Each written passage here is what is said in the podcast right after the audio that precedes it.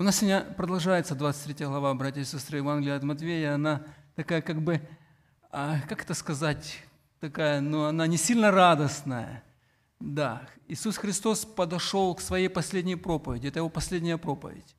И в последней проповеди своей Христос, Он очень сильно критикует религиозность книжников и фарисеев, их вот эту вот наружную ихнюю вот эту вот напыщенность. Он критикует не просто фарисеев и книжников, он критикует религиозных лидеров Израиля, он критикует учителей Израиля, и он выносит им жесткое «горе вам», жесткое слово «горе вам». И как уже было подмечено в ту пятницу, «горе вам», он не говорит, что «горе будет вам». Для меня это было, правда, действительно, вот откровение. Христос уже вынес свой вердикт. «Горе вам, книжники и фарисеи». И он рассказывает, в чем было их заблуждение. Давайте читать дальше. Текст с 23 стиха. «Горе вам, книжники и фарисеи, лицемеры, что даете десятину смяты, аниса и тмины, и оставили важнейшее в законе – суд, милость и веру. Сие надлежало делать и того не оставлять. Вожди слепые, отцеживающие комара, а верблюда поглощающие. Горе вам, книжники и фарисеи, лицемеры, что очищаете внешность чаши и блюда, между тем, как внутри они полны хищения и неправды. Фарисей слепой, очисти прежде внутренность чаши и блюда, чтобы чиста была и внешность их. Горе вам, книжники и фарисеи, лицемеры, что уподобляетесь окрашенным гробам, которые снаружи кажутся красивыми, а внутри полны костей мертвых и всякой нечистоты. Так и вы по наружности кажетесь людям праведными, а внутри исполнены лицемерия и беззакония». До этого места это Слово Божие. Это Слово Божие.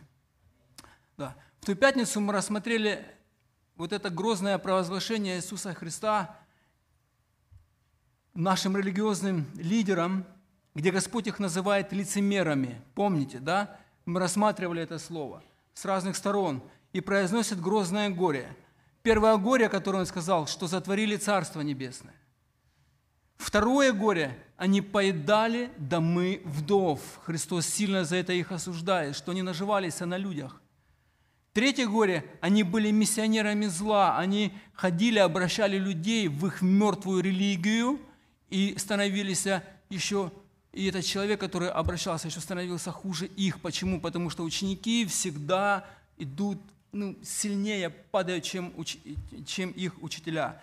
И четвертое горе было направлено на клятвы, которые они давали. Помните, да, мы разбирали это, что у них был сбит фокус, они всегда искали оправдания, что они говорили «храм, потом золото в храме», вы знаете все это, мы об этом долго-долго разговаривали, да.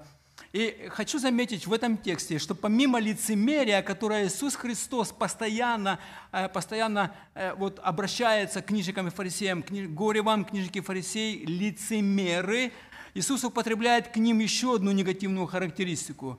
Кто-то посмотрит текст и может сразу сказать, фарисеи и книжники были слепыми. Они были не просто слепыми, они были духовно слепыми. Это люди, которые ходят во тьме. Посмотрите, вот он говорит в 16 стихе, «Горе вам, вожди слепые». 17 стих, «Безумные и слепые». 19 стих, «Безумные и слепые». 24 стих, «Вожди слепые». 26 стих, «Фарисей слепой». 5 раз. В 7, кто-то говорит, в 8 комментаторы, не будем, мы будем идти просто по тексту. 5 раз употребляется «горе вам, вожди слепые». Слепые, духовно слепые люди. Плохо, когда человек имеет физическую слепоту, скажите. Ограничений просто море. Даже если мы сейчас, если закроем глаза на несколько минут и захотим сделать некоторые вещи простые, например, позвонить человеку даже просто по телефону или выйти из этого здания, вы понимаете, что насколько это сложно, сразу как усложнится эта жизнь, насколько это усложнится. фарисеи были не просто физические, они были слепы духовно. Это были те люди, которые скрупулезно изучали закон, тщательно старались его исполнять. Они считались учителями израильского народа, но вот эта духовная слепота не дает увидеть самого главного в законе. Помимо лицемерия, которое они постоянно проявляли, духовная слепота этих религиозных лидеров не давала им увидеть самое главное в законе. Самое главное в закон был дан для чего? Чтобы человек увидел свою греховность, чтобы он осознал свою нужду в Спасителе и увидел это обетование в Слове Божьем. Но они занимались религиозной деятельностью, и они считали себя праведными в глазах народа, и люди не считали себя греховными. Духовная слепота дает неправильное понимание Слова Божьего. Но она идет вместе с лицемерием. Наоборот, они гордились своей самоправедностью. Вспомните, как они ходили, как они показывали себя перед людьми. Они старались показать эти коробки, нашивы, вот эти кисти на одеждах. Они всем своим видом говорили, что они самоправедные, скрупулезным вот этим исполнением закона. Они показывали людям, что вот, если мы неправедные, то кто ж тогда? За вас вообще речи нет. Мы вас учим, как должно быть праведно. Давайте посмотрим, что происходит с духовно слепыми людьми. Лицемерие и духовная слепота настолько искажает понимание закона, что приводит к неправильным оценкам и действиям всего, что они делали. Всего. Оно касается всех сфер нашей жизни. Духовная слепота не дает правильного понимания Библии. Из этого вытекают все последствия неправильных действий во всех сферах нашей жизни. Духовная слепота, первое, дает неправильное понимание служения. Вот в данном контексте нашего текста, давайте прочитаем 23 стих. «Горе вам, книжники и фарисеи, лицемеры, что даете десятину смяты, аниса и тмины, и оставили важнейшее в законе – суд, милость и веру. Сие надлежало делать и того не оставлять». Десятина. Давайте я коротко, короче скажу. В Левите, вот сейчас я вам дам такую ремарку простую. Например, Второзаконие, 14 глава, 22 стих, он говорит: «Отделяй десятину от всего произведения семян твоих, которые приходят с поля твоего каждогодно». Это повеление Господа Бога.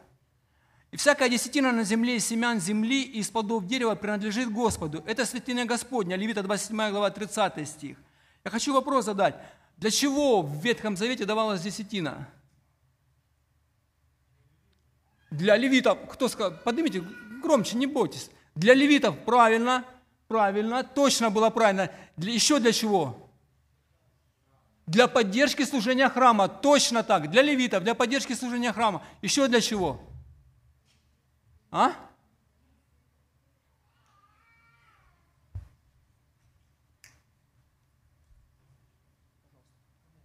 Еще, давайте. Еще. Десятина. Это дуже добрая такая штука, служение очень. Толик, пожалуйста, включите микрофон черный. Щоб перевірити, чи людина любить Бога. О, точно так. Скажите, что не так? Что не так? Поклонение Богу, смирение перед Богом, осознание своей зависимости от Бога. Можно много говорить. Скажите. Да, 14:29. Можешь прочитати? 14:29. Да, у меня 14:22. «І прийде левит, бо йому нема частини і наділу з тобою, і чужинець, і сирота, і вдова, які знаходяться в оселях твоїх. І нехай їдять і насичуються, щоб благословив тебе Господь Бог твій всякій справі рук твоїх, яку ти робиш». Да, спасибо, пожалуйста. Дуже конкретно перечисляє. Хто на цю десятину може? Да. Умение, смотрите, десятина еще была дана для того, чтобы люди, которые жертвуют десятину, они умели жертвовать, были жертвенные перед Богом. Жертвенные. Ведь помните, что когда они отдавали все самое лучшее, золото, ладан, все это отдавали Господу, для чего они делали? Они осознавали, что они глубоко зависимы, и они отдают, что не просто так, они отдают все самое лучшее. Все самое лучшее. И десятина точно так же, она давала им возможность жертвовать для людей, которые нуждались, помимо храма, помимо левитов и помимо своей любви к Богу. Это точно, это 100% так, 100% так. А что произошло с нашими фарисеями? Смотрите, там лишь написано с поля. Обычно это давалось с зерна, обычно это давалось с вина, обычно это давалось с хлеба и с винограда. Если кто-то собрал в поле, например, 500 килограмм зерна, он должен был отдать в храм 10-ю часть. Если кто-то собрал виноград, вино сделал, нужно было отдать в храм. Хлеб нужно было отдать в храм. Ясно и понятно. Что делают наши друзья, которых Христос дуже сильно критикует? Друзья в кавычках, я имею в виду, да. Вы же понимаете, да? Они берут и расширяют этот закон до невозможности. Они говорят, если с каждого поля зернышку, по зернышку, то значит вот у нас здесь на подоконнике, у них нет, наверное, подоконников, вот здесь у нас возле дома растет мята. У многих же мята растет, да? Ее, кстати, очень трудно вывести. Да, ее рубаешь, она еще больше растет. Да. И зимой, тмин, мята и анис. Это такие мелкие вещи. Фарисеи и книжники дошли до того, что они считали, что они благоугодны перед Богом настолько, что они праведные перед Богом, что они начали отделять скрупулезно отделять вот эти все вещи, веточки, там вот эти вот палочки, семена. Можете себе представить, до чего это дошло?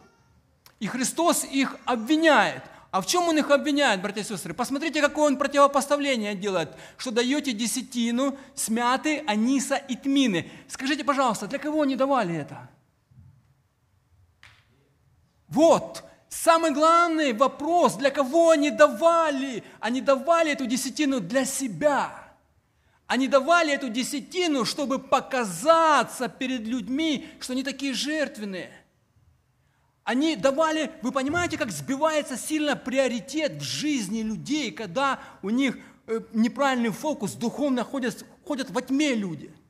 Духовная слепота, она не дает правильно понимать Библию, она сбивает ракурс. И служение, которое мы, кажущееся, несем, думая, что для Бога. Мы же делаем его для себя. Фарисеи его делали для себя, а не для Бога. А почему? Помните, что в 22 главе он же говорит, какая главная заповедь, спрашивает у Иисуса Христа. Помните же, да?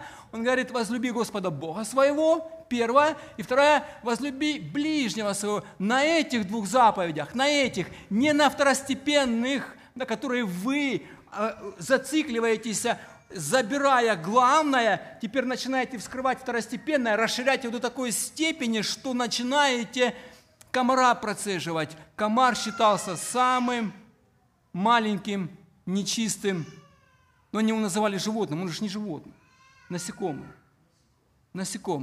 А верблюд был большой. Иисус Христос употребляет сильнейшую гиперболу, знаете, да? Это чтобы сконцентрировать внимание на одном, сильно так, чтобы показать вот эту вот вторую часть, с которой люди затмились умами. Он показывает специально, он говорит, комара процеживайте, верблюда поглощаете.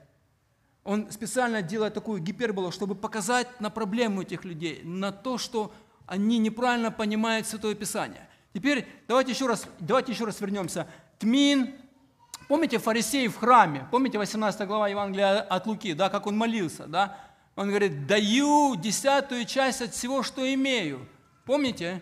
Да, и он не такой, как вот этот вот сзади меня сидит, который бьет себя в грудь и говорит, Боже мой, будь милостив ко мне грешнику. Да. И там написано, вот во многих греческих, да, вот именно текстах, там нет, что он пошел оправдан более, да, мытарь. Там просто написано, что он пошел оправданным. Мытарь пошел оправданным, а не фарисей. Да.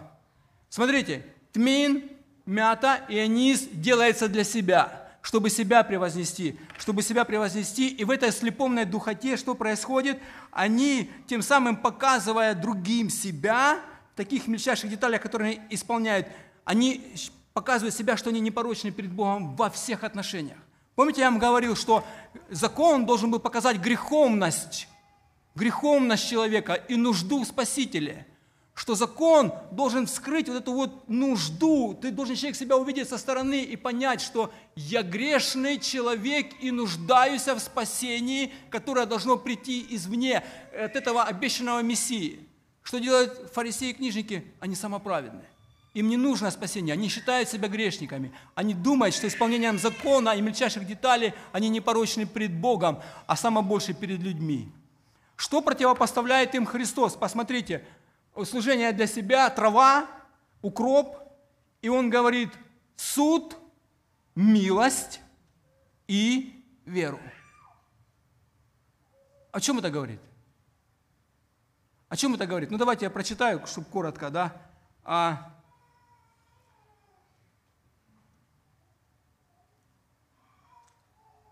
Сейчас, секундочку. Так, это есть, Суд, да. Суд – это справедливость. Справедливо поступать. Я сейчас просто прочитаю. Это иметь способность правильно оценивать поступки людей и честно и справедливо к ним относиться. Суд. Фарисеи оставили правильное, справедливое, честное отношение к людям и куда? В укроп.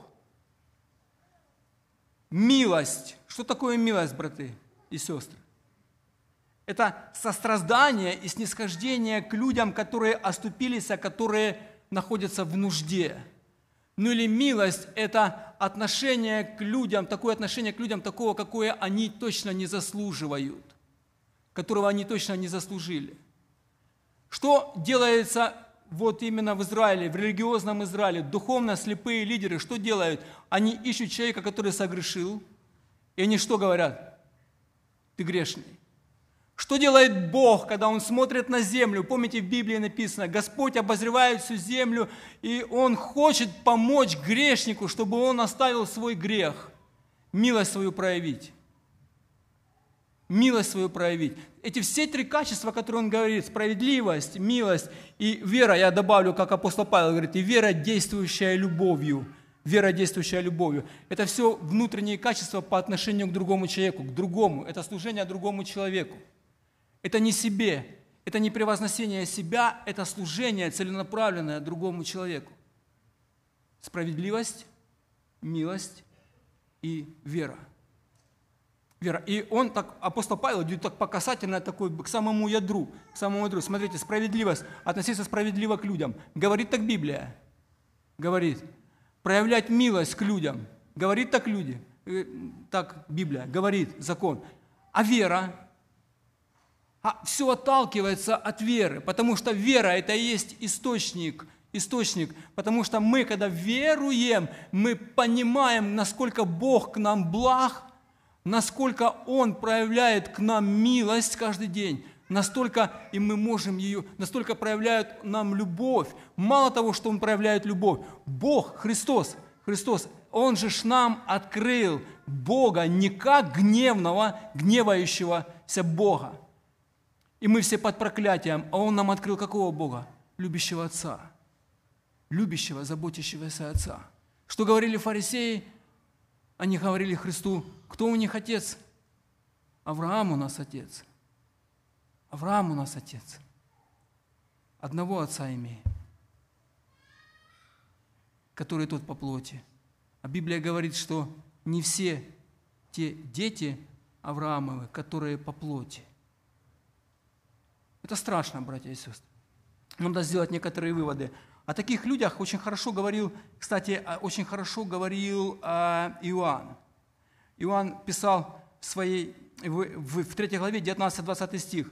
Суть же состоит в том, что свет пришел в мир, но люди более возлюбили тьму, нежели свет, потому что дела их были злые. Ибо всякий, делающий зло, ненавидит свет и не идет к свету, чтобы не обличились дела его, потому что они злые». Ну, здесь Иисус Христос, кстати, он цитирует Михея, пророка Михея. Он не берет закон, потому что он уже говорил о нем раньше чуть. Он говорит о том, что ближе. Да, вот он им говорит, помните, 8 глава книги пророка Михея говорит так. Открою.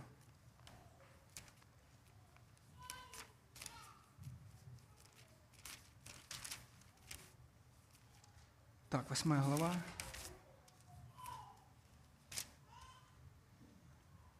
Шестая глава, 8 стих. «О человек, сказано тебе, что добро и чего требует от тебя Господь, действовать справедливо, любить дела милосердия и смиренно-мудренно ходить перед Богом твоим». Это слово «смиренно-мудренно» – это с верой ходить, потому что смиренно-мудренно – это абсолютное доверие Богу, которое должен проявлять человек, чего не было у фарисеев и книжников.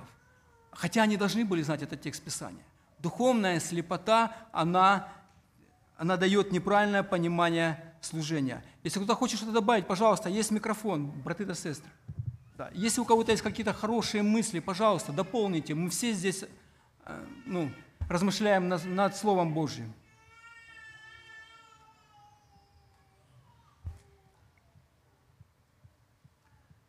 «Горе вам, книжники и фарисеи, лицемеры, что даете десятину смяты, аниса и тмина, и оставили важнейшее в законе – суд, милость и веру.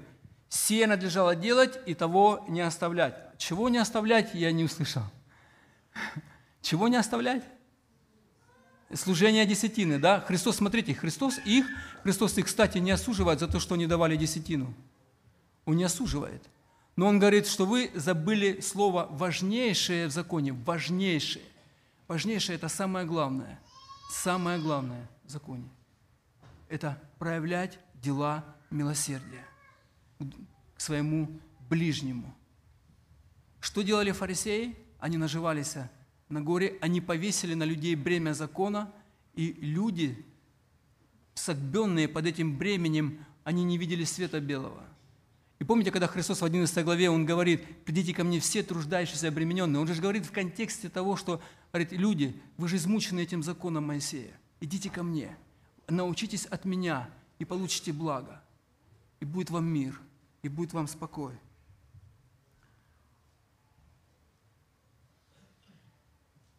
Кстати, я читал за комментаторов, читал я за десятину, я вам сейчас скажу, это интересно, да. Тут есть очень большое расхождение. Многие комментаторы, ну не многие, где-то 30 на 70, 30% считают, что десятина ушла вместе с Ветхим Заветом. Объясню, они как это объясняют. Интересно, просто интересно, так, для справки, да. Это для нас как бы ничего не говорит. Да. Это наше личное поклонение Богу. Наше личное поклонение Богу.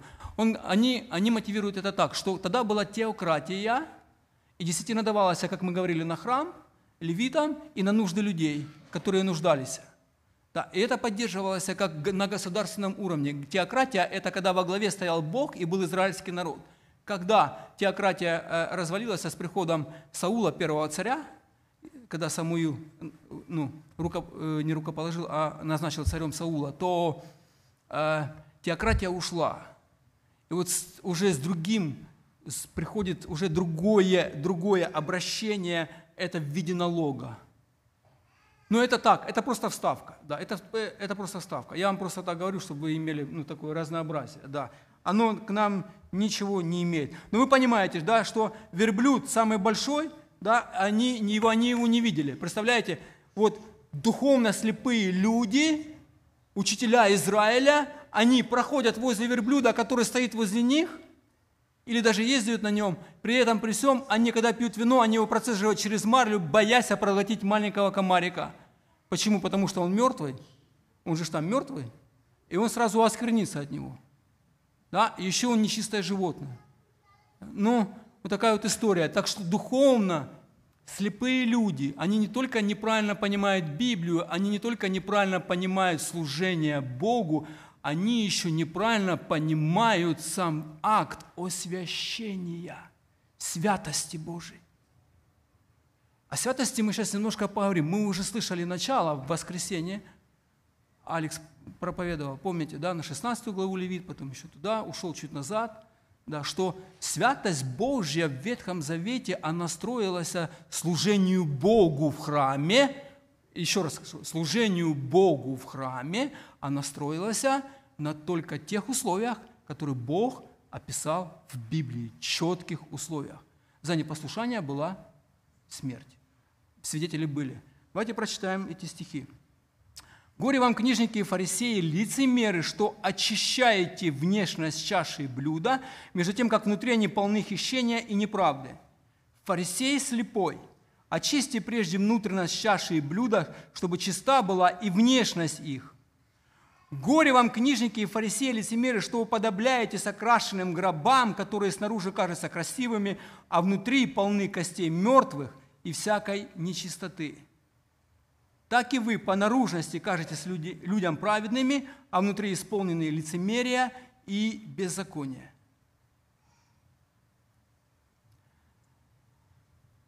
Слово Божье говорит нам как? Оно говорит: будьте святы, потому что я свят. Все просто, да? Вроде бы кажется все просто. А как же это быть святым?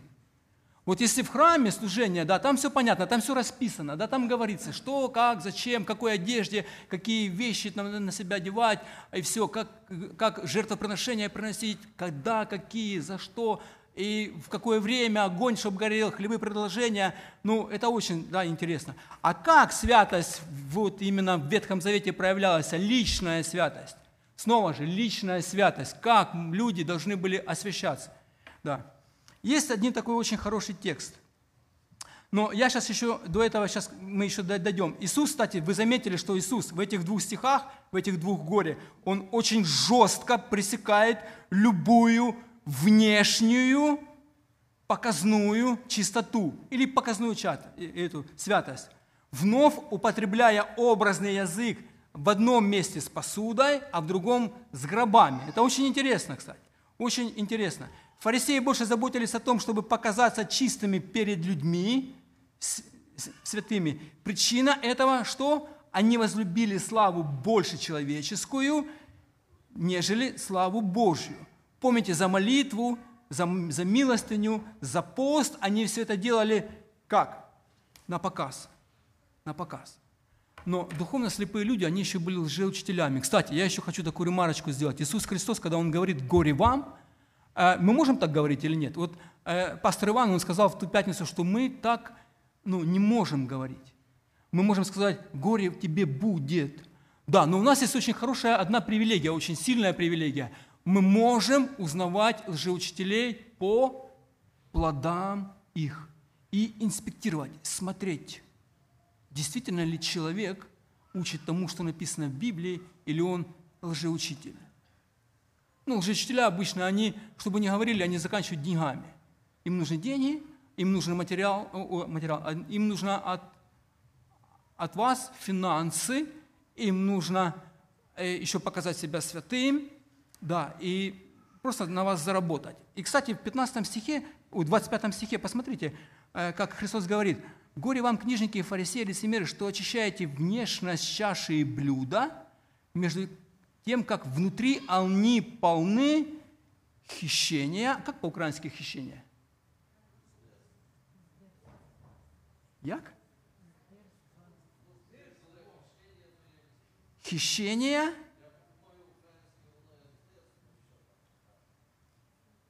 И неправды. Хищение, слово «хищение» несет в себе, это греческое слово «гарпаге», греческое, несет в себе идею грабежа, мародерства и вымогательства. А? Злодейство. Может быть, да, согласен. Но в греческом понимании оно несет в себе идею грабежа, мародерства и вымогательства. Слово, другое слово «неправда» — это отсутствие самообладания. Это слово употреблялось для описания необузданного любостяжания. Необузданного любостяжания. Один комментатор написал про этот стих так: «Они были несправедливыми, пристрастными, безжалостными, жестокими, неумолимыми, злыми, жадными и обижали других. Они являлись воплощением всего противоположного важнейшему в законе.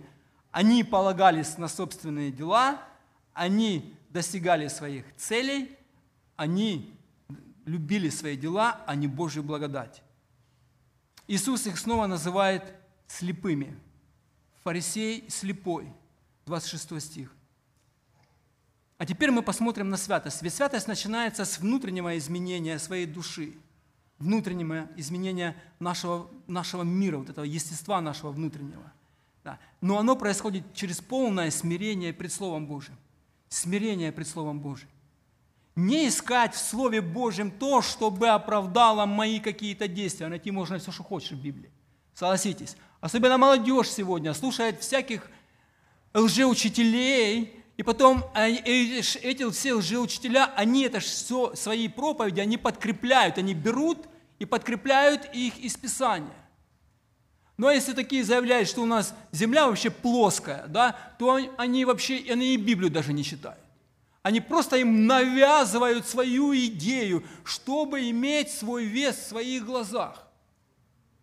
Вес в своих глазах. Поэтому я бы хотел бы обратиться к молодым людям. Молодые люди, что бы вы ни слушали, проверяйте это Писанием, подходите к духовным братьям и спрашивайте у советующихся написано мудрость. Подходите и спрашивайте. Это очень важно. Очень важно.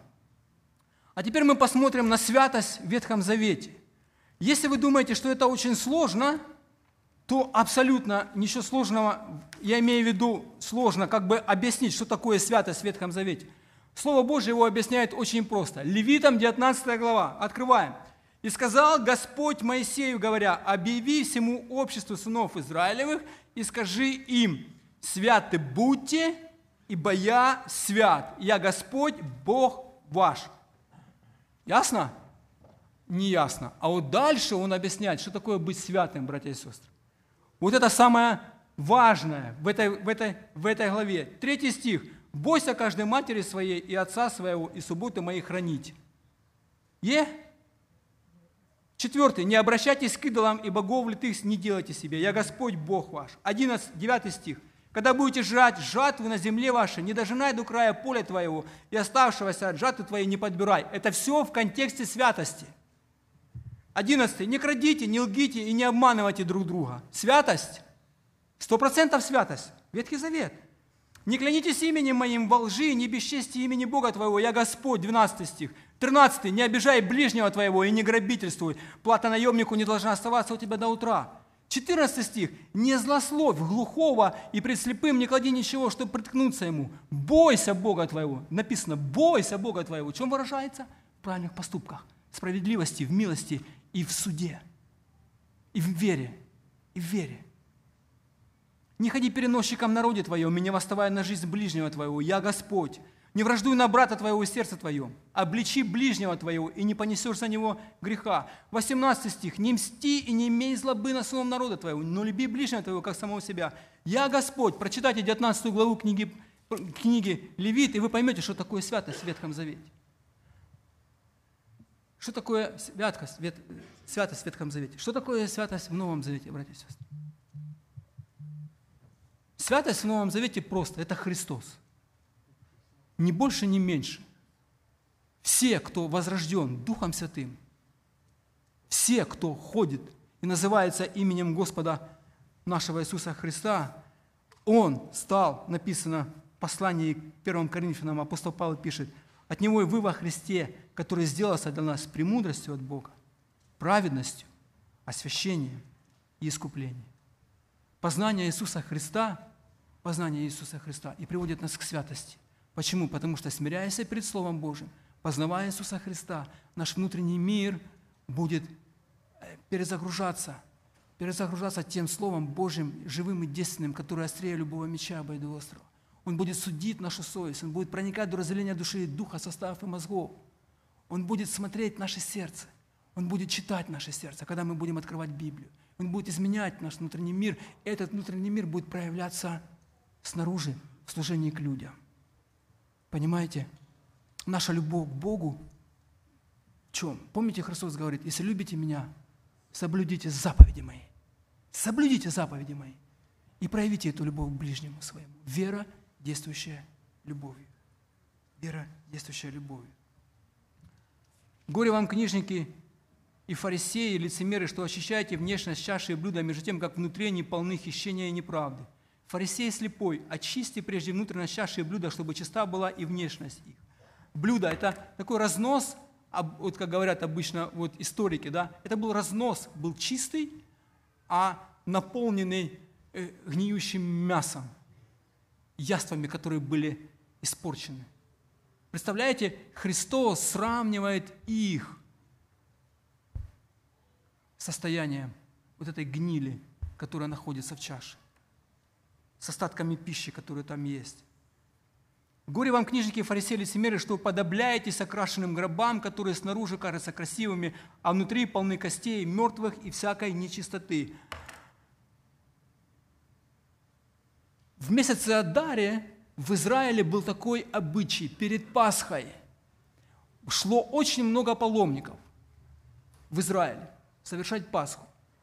И было очень много гробниц.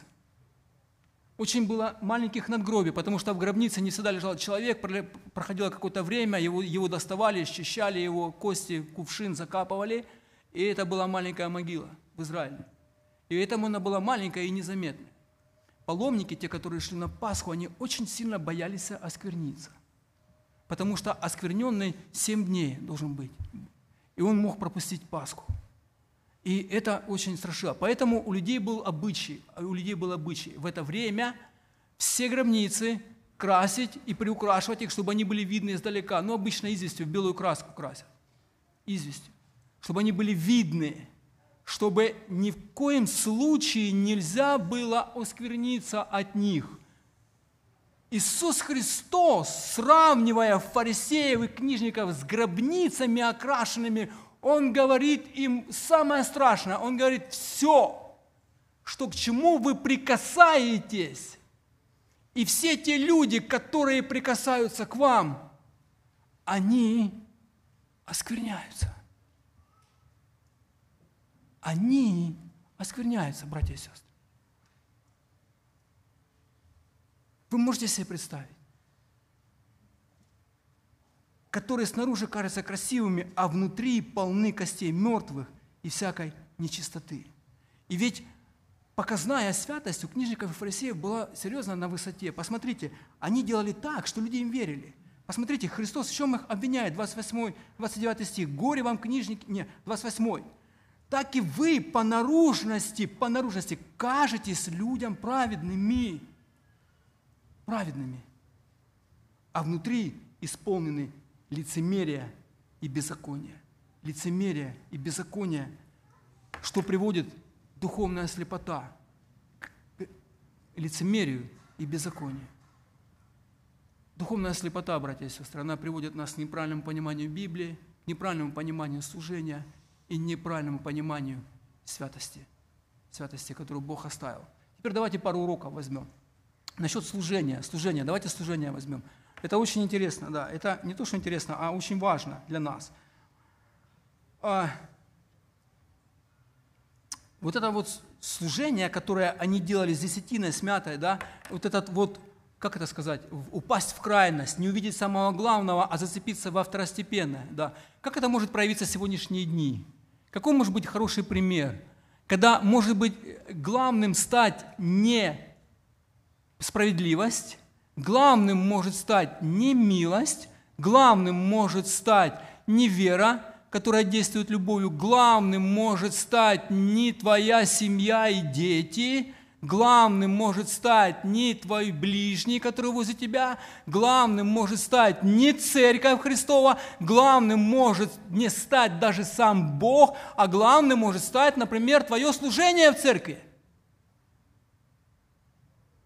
Из этого служения, в котором ты участвуешь, ты отодвигаешь все остальное. Ты разгребаешь, ты идешь по головам и говоришь: слушай, жене, спокойно, я сегодня проповедую. Займись с детьми, уйди с ними, не мешай мне, мне надо готовиться. Или же, whatever какое любое служение, придумайте сами в своей голове, которые несут. Воскресная школа, музыкальная, служение пасторское, служение проповедников. Это очень сильный бич, который Христос предупреждает нас сегодня, чтобы мы не зациклились на чем-то второстепенном, и чтобы в своих глазах мы не стали выше, лучше. Мы что проповедуем, мы несем служение. Мы все убрали с своего пути, все преграды. И осталось только наше служение. Это может быть самый большой самообман, который противник может внушить верующему человеку в церкви. Верующему человеку в церкви. Так же самое со святостью, братья и сестры. Ни костюм, ни пиджак, ни наш выгляд, ни высокий забор, ни большой дом, ни хорошие дети такие умные, красивые, ни жена, ты такой все красивый, в воскресенье приходишь. Это не святость. Святость – это глубокое смирение пред Богом, перед Его Писанием, когда Бог работает в твоей душе с каждым днем, день за днем, шаг за шагом, Духом Святым, подчиняя себя Слову Божьему. Ты приобретаешь черты характера Иисуса Христа, ты становишься на Него похож. С каждым днем, по чуть-чуть, по чуть-чуть. И ты уже не кричишь на детей, когда хочешь, и с женой уже не ругаешься, когда можешь. И в церкви ты себя ведешь прилично. И ты любишь людей, которые были возле тебя рядом. И ты идешь за людьми, ты им помогаешь, ты им служишь. Проявление любви не ради самого себя, а ради славы Божьей, чего не было у наших фарисеев и книжников. Абсолютно не было. Причину. Давайте посмотрим маленькую-маленькую причину. Причина очень хорошо описал апостол Павел в 4 главе, в 3 главе 2 послания Коринфянам. Здесь он говорит о двух служениях. Служение смертоносным буквам и служение духом. Да. Служение оправдания и служение осуждения. Он такие делает противопоставления. Да. И он говорит потом в конце, он говорит, имея такую надежду, 12 стих, 3 глава, 2 послание Коринфянам, мы действуем с великим дерзновением, а не так, как Моисей, который полагал покрывало на лицо свое. Помните, да? Он приходил с покрывалом, когда был в общении с Богом, его лицо сияло, и он накладывал на себя покрывало, чтобы это сияние прошло, потихонечку прошло, оно уходило со временем, да, чтобы он не сиял сильно. Да. Так вот, чтобы сыны Израилевы не взирали на конец приходящего, полагал покрывало на лицо свое. Но, 14 стих, но мы и их, написано, ослеплены. Ибо то же самое покрывало доныне остается неснятным при чтении Ветхого Завета, потому что оно снимается крестом. Доныне, когда они читают Моисея, покрывало лежит на сердце их. Но когда обращаются к Господу, тогда это покрывало снимается. Да. Апостол пишет, что Моисей дал им закон. Помните, он был посредником между Богом и землей, между Богом и народом. Апостол Павел пишет о превосходстве служения Духа над служением смертоносным буквам. Автор послания к евреям добавляет, что все в законе было образом настоящего времени, в 9 главе, в которой приносились дары и жертвы, не могущие сделать совести совершенными приносящего, и которые с яствами и различными омовениями и обрядами, относящимися к чему? К плоти, до плоти установлены были только до времени исправления. До времени исправления. Покрывало на лице у Моисея, 13 стих. И где покрывало у людей, он сравнивает плотское и духовное. Он говорит, что покрывало лежало на лице у Моисея. А это покрывало, которое снимается Христом, оно лежит на сердце у людей. На сердце. Почему? Потому что они не обратились к Господу, они не смирились пред Словом Божьим, они не увидели в Писании того Мессию, которого они не признали, Иисуса Христа. И поэтому они Его не узнали. Они не смирились пред Ним. Потому что написано, но когда обращаются к Господу, тогда это покрывало снимается. Проблема фарисеев и книжников – самоправедность. Духовно мертвые, слепые и плюс еще лицемеры. Они не увидели во всем Писании, во всем законе Мессию, Христа, Спасителя, Бога, Господа, который Исаия говорит, идет Господь, который будет с вами. Они его не увидели. И это была самая большая проблема. Вопрос всем к нам. Насколько мы однажды, просвещенные Божьей истине, даем Духу Святому возжигать наш светильник. Помните вот эти хорошие стихи из псалмов? Давайте вспомним, да? Господи, Ты возжигаешь светильник мой. Помните, да? Во свете Твоем мы видим свет, написано. Во свете Твоем мы видим свет. Нам всем нужно вот это, чтобы каждый день Господь просвещал наш светильник, возжигал его, чтобы он горел у нас, и чтобы мы шли во свете, а не во тьме, и чтобы мы шли верою, а не видением. Аминь, братья и сестры. Аминь. Давайте еще прославим Бога в молитвах и поклонимся Ему.